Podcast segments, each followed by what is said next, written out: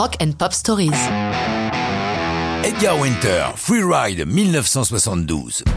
Edgar, c'est le petit frère de Johnny Winter, le fameux bluesman albinos, particularité physique que partage Edgar de deux ans plus jeune. Dès le début des années soixante, les deux frères jouent ensemble. D'abord dans un groupe au nom improbable de Johnny Macaroni and the Jammers.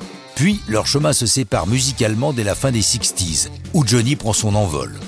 Edgar attend dix-neuf cent soixante-dix pour publier son premier album solo.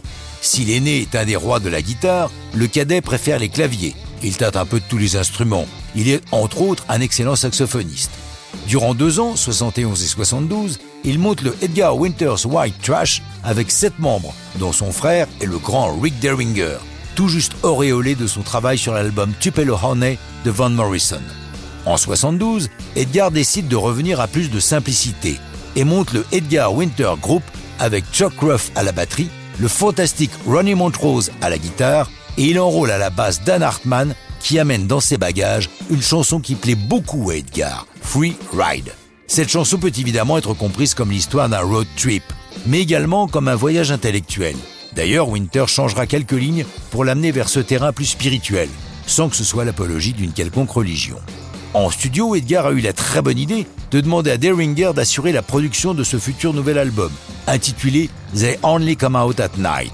Pour Free Ride, version album, Dan Hartman troque sa basse pour une guitare, tandis qu'Edgar joue, parmi d'autres instruments, une partie de clavinette Honor, cet instrument très en vogue à l'époque, celui que l'on entend dans le Superstition de Stevie Wonder. Avec son nouveau joujou de studio, un synthé A R P deux mille six cents, il ajoute quelques sons de vent qui assurent l'ambiance. La chanson est créditée uniquement à Dan Hartman. Bien qu'il en ait écrit quelques vers, Winter n'en prend pas ombrage, d'autant que Hartman a participé à l'élaboration d'autres titres sans pour autant être reconnu comme co-auteur ou co-compositeur. Free Ride sort comme premier single de l'album, mais ça ne marche pas.